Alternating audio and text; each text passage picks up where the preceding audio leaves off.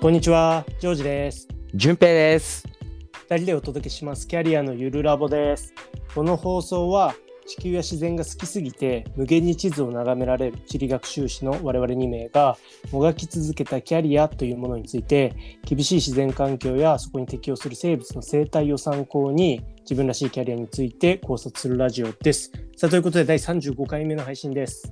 35回目、頑張っていきましょはい、頑張っていきましょう。えー今回のトピックはこちらです。スペシャリストでいくか、ジェネラリストでいくか、それが問題だ。う。あー、これ重要だね。なんかやっぱ、こうんうんアラサー世代にはなんか選択迫られる感じがするじゃん。あー、確かにね、うん。キャリアパス的にね、あー、そうそうそうそう。どうすんの？みたいなね。うん、まあ、会社とかだとさ、なんかちょっとプレッシャーもあるよね。あそうそうマネジメントをやらないの？みたいなね。そうそうそうそう。ちょっと中堅になってくるわけじゃん？ん。うん。順平さんはどうですか？仮想好きの地図エンジニアとしては、もうね、バリバリそっちのスペシャリスト路線ですか？うん、まあ、そうなるよね。どう考えても。なんかエンジニアチームのマネジメントみたいな方向性っていうよりもやっぱり地マッパーとしてのゴリゴリ地図を作っていく方向性がいい感じ？そうだね。まあ、求められてはいるから、ちょいちょいやったりはするけど、うんうん。まあ、逃げるよね。どちらかというと、やっぱ、ス スペシャリストより、ああそうなんだ。うん、なるほどね。でいる感じかな。ジョージさんはどうですか、俺はねもう今までずっとジェネラリスト路線でしたね。なんか新卒で入った会社がさうん、まあ、初め金融 IT のなんかプロジェクトマネジメントみたいなことやってたから、うん。まあ、SE みたいな感じだったんですよ。なるほど、一番最初。うん。でね、対して IT とかシステムのこと分かってないのにさ、うん、なんか知識と経験が豊富なエンジニアの方々の力を借りてさ、うんシステム開発のプロジェクトをね、なんとかやってたわけだけど、うん、なんかその頃思ってたのはね、なんかそもそもスペシャリストとしての経験がないのに、いきなりジェネラリストみたいなことやってるからさ、うん、本当料理作ったことないのに、うん。レシピみたいなの書いちゃってるけど、こんなんで美味しい料理できんのかなみたいな感覚でしたよ、ぶっちゃけ。確かにね、大手ベンダーとかだと、やっぱ、そうそうそう。上流工程だからね、SE って言ってもまあ、雑多だからね、うんしょうがないっちゃしょうがないよね。まあもう本当ね、なんか、ベンダーコントロールじゃないけどさ、うん。そういう、うん、エンジニアさんをね、うまくなんかまとめるみたいな感じでやってたけど、うん、まあでもそこはやっぱね、エンジニアの人がね、まあうん。みんな頑張ってくれるから、まあこっちはなんかお客さんとの関係性作ったりとか、まあうんオーダーをまとめてうん。奥さんに伝えたりとかね、うん、うん、まあ時にはちょろっと塩コショウ振ってみたりみたいな、まあそんな感じでやってたけど、うん、うん、うん、うん。まあいきなりね、なんかそう、だから、ジェネラリストみたいなことやってたから、なんかちょっとそこのね、違和感みたいなのは正直ありましたね、最初。そうなんだね。うん。でまあその後もさ、まあうん移動して、うん、結構まあ大きな金融グループだったから、うんなんかグループ本社の立場でその海外店全体のシステムリスク管理をやるとか、まあ、結構ねずっとジェネラリスト系だったんですよ仕事が。ほうほうほうほう。うん、でまあもっともっともっとねワクワク働きたいなっていう思いもあってガラッと空間デザインをする企業に転職したんだけど、まあ、そこでもね、まあ、プロジェクトマネジメントとかデザインのディレクションとかがメインだったから本当プロジェクトごとに必要なチーム作ってお客さんとかね、関係者とコミュニケーションを重ねながら空間を作るっていう、うんまあジェネラリスト寄りな仕事でしたね。うんうんうん。ゴリゴリのジェネラリストだね。そううんこれまではね。ううん。んで、プロジェクトマネジメントのさ、経験があったとはいえさ、うんうん。そのスペシャリスト的なさ、ところがないとさ、全く異業種って大変じゃなかった？ああ、そうね。まあ、正直ね、初めは異業種だけど、うん。まあ、IT 系のプロジェクトマネジメントやったことあるし、空間系もなんとかなるっしょって思ってたんだよね、うん。正直。はいはいはいはい。うん。まあ、でもね、初めはね、うん。ドキつかった。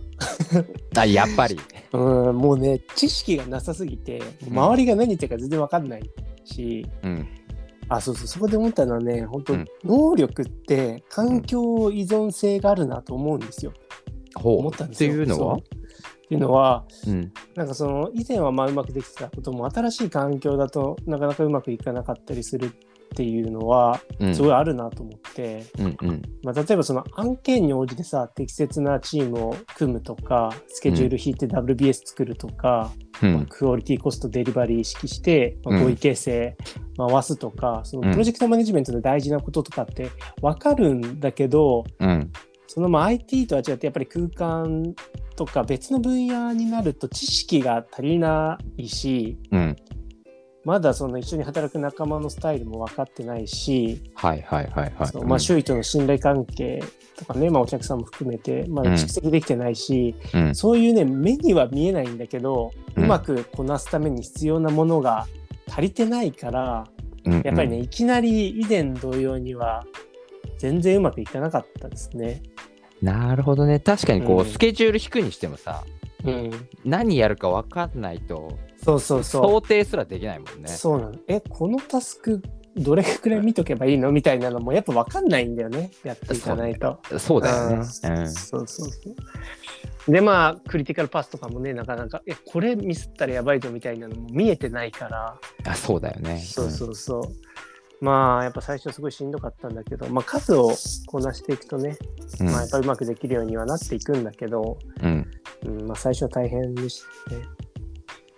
そうでまあそんな感じだったんだけどなんか、ね、案件をこう自分一人でもなんかうまく回せるようになってきたなっていう時にうんうん結構そのお客さんの要望を引き出すとか、まあ、それをもとに提案のコンセプトを考えるとか、うん。なんか自分のその得意なことっていうのが、まあ、少しずつ見えてきたっていうのもあって、はいはいはいはい。なるほどね。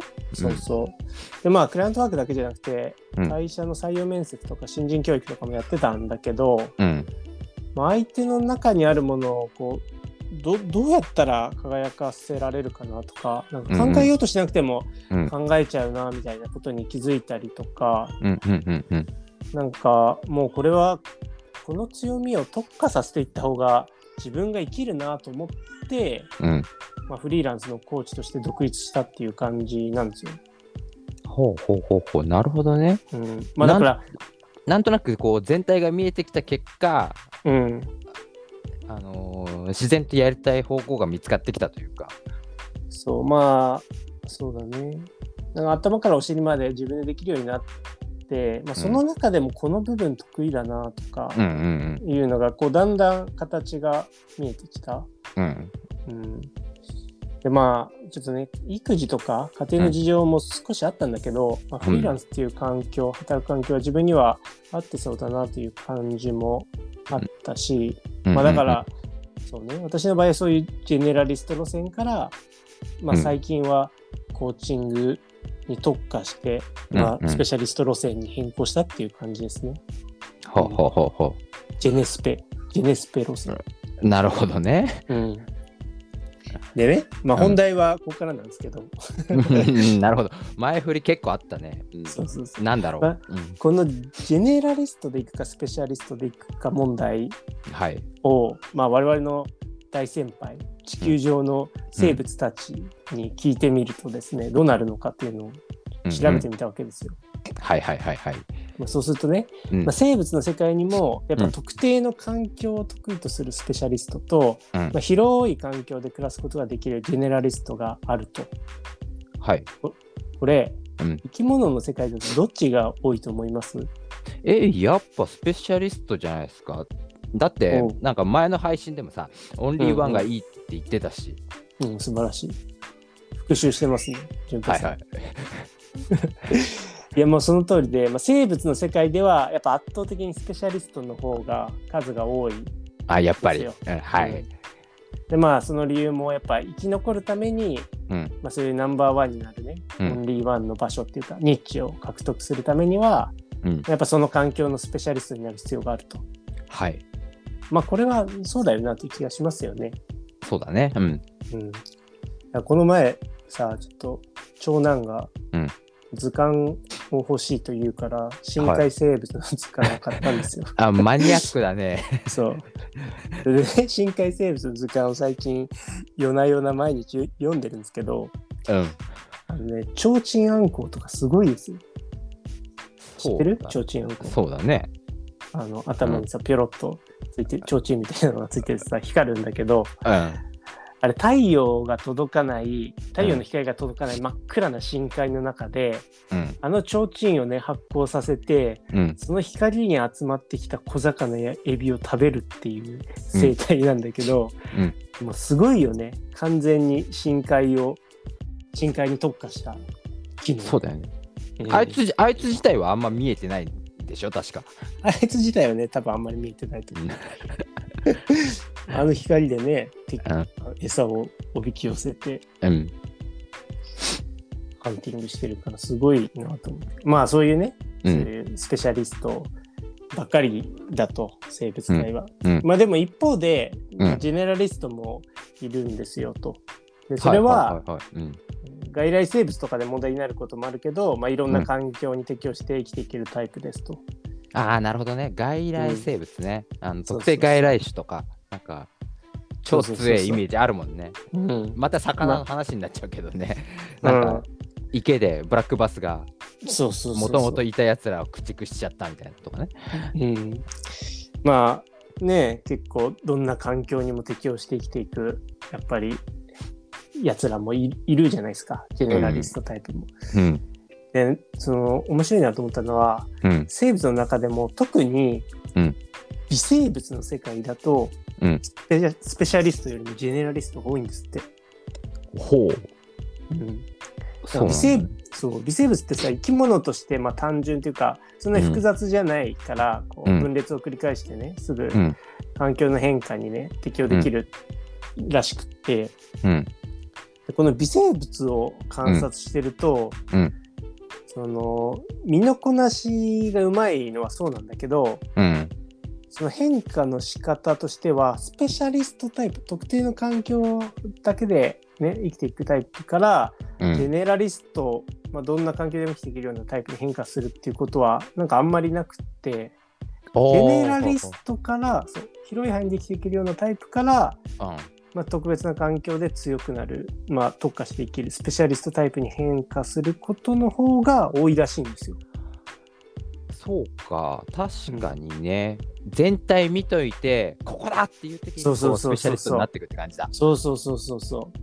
まあなんかさうん。なんかコロナウイルスとかもいろんな方がどんどん出てきてるけどさあ、そうね、まさにそんな感じがするね。まあそそういうイメージかもしれないよねもしかしたら。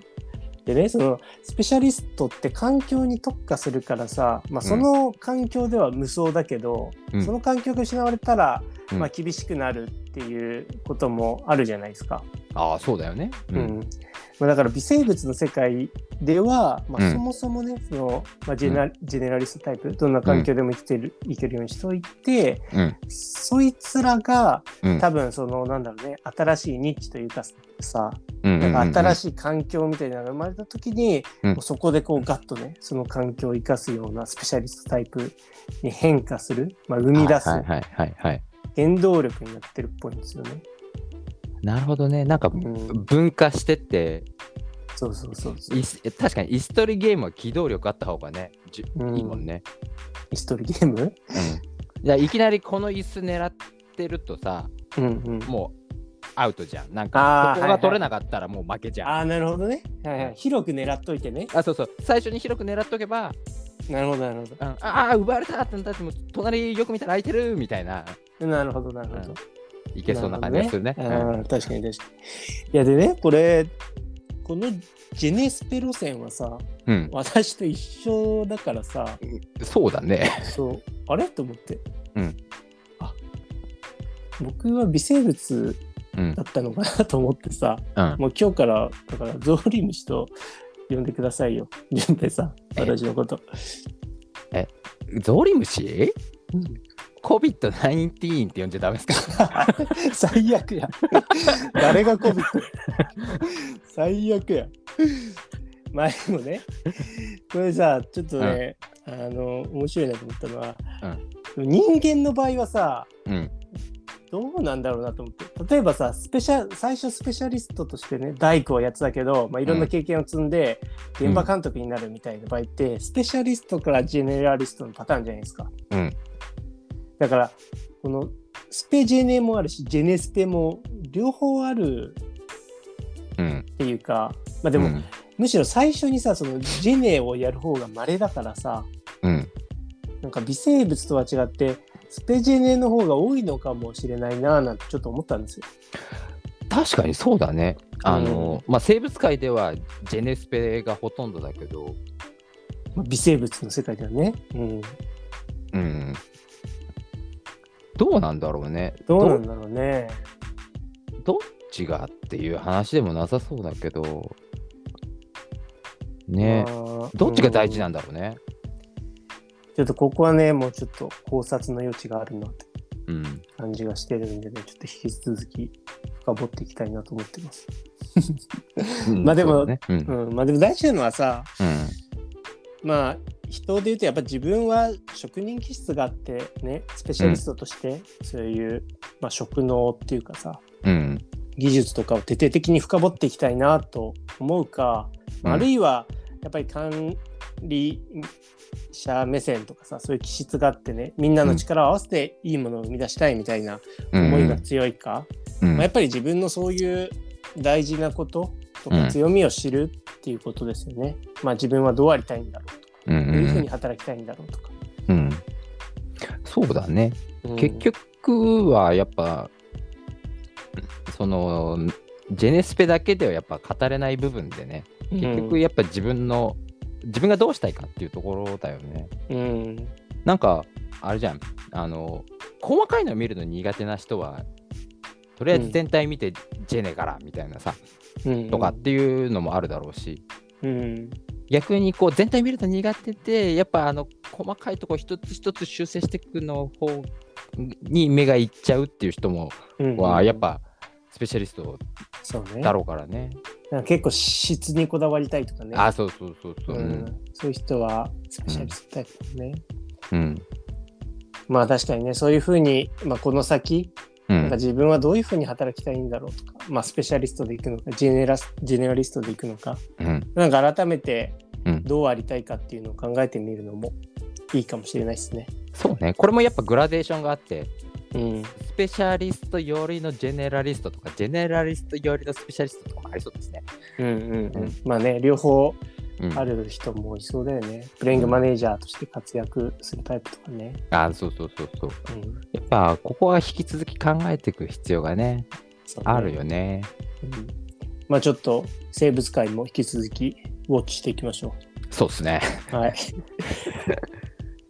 OK です。ということでね、今回の配信は以上になりますが、いかがだったでしょうか？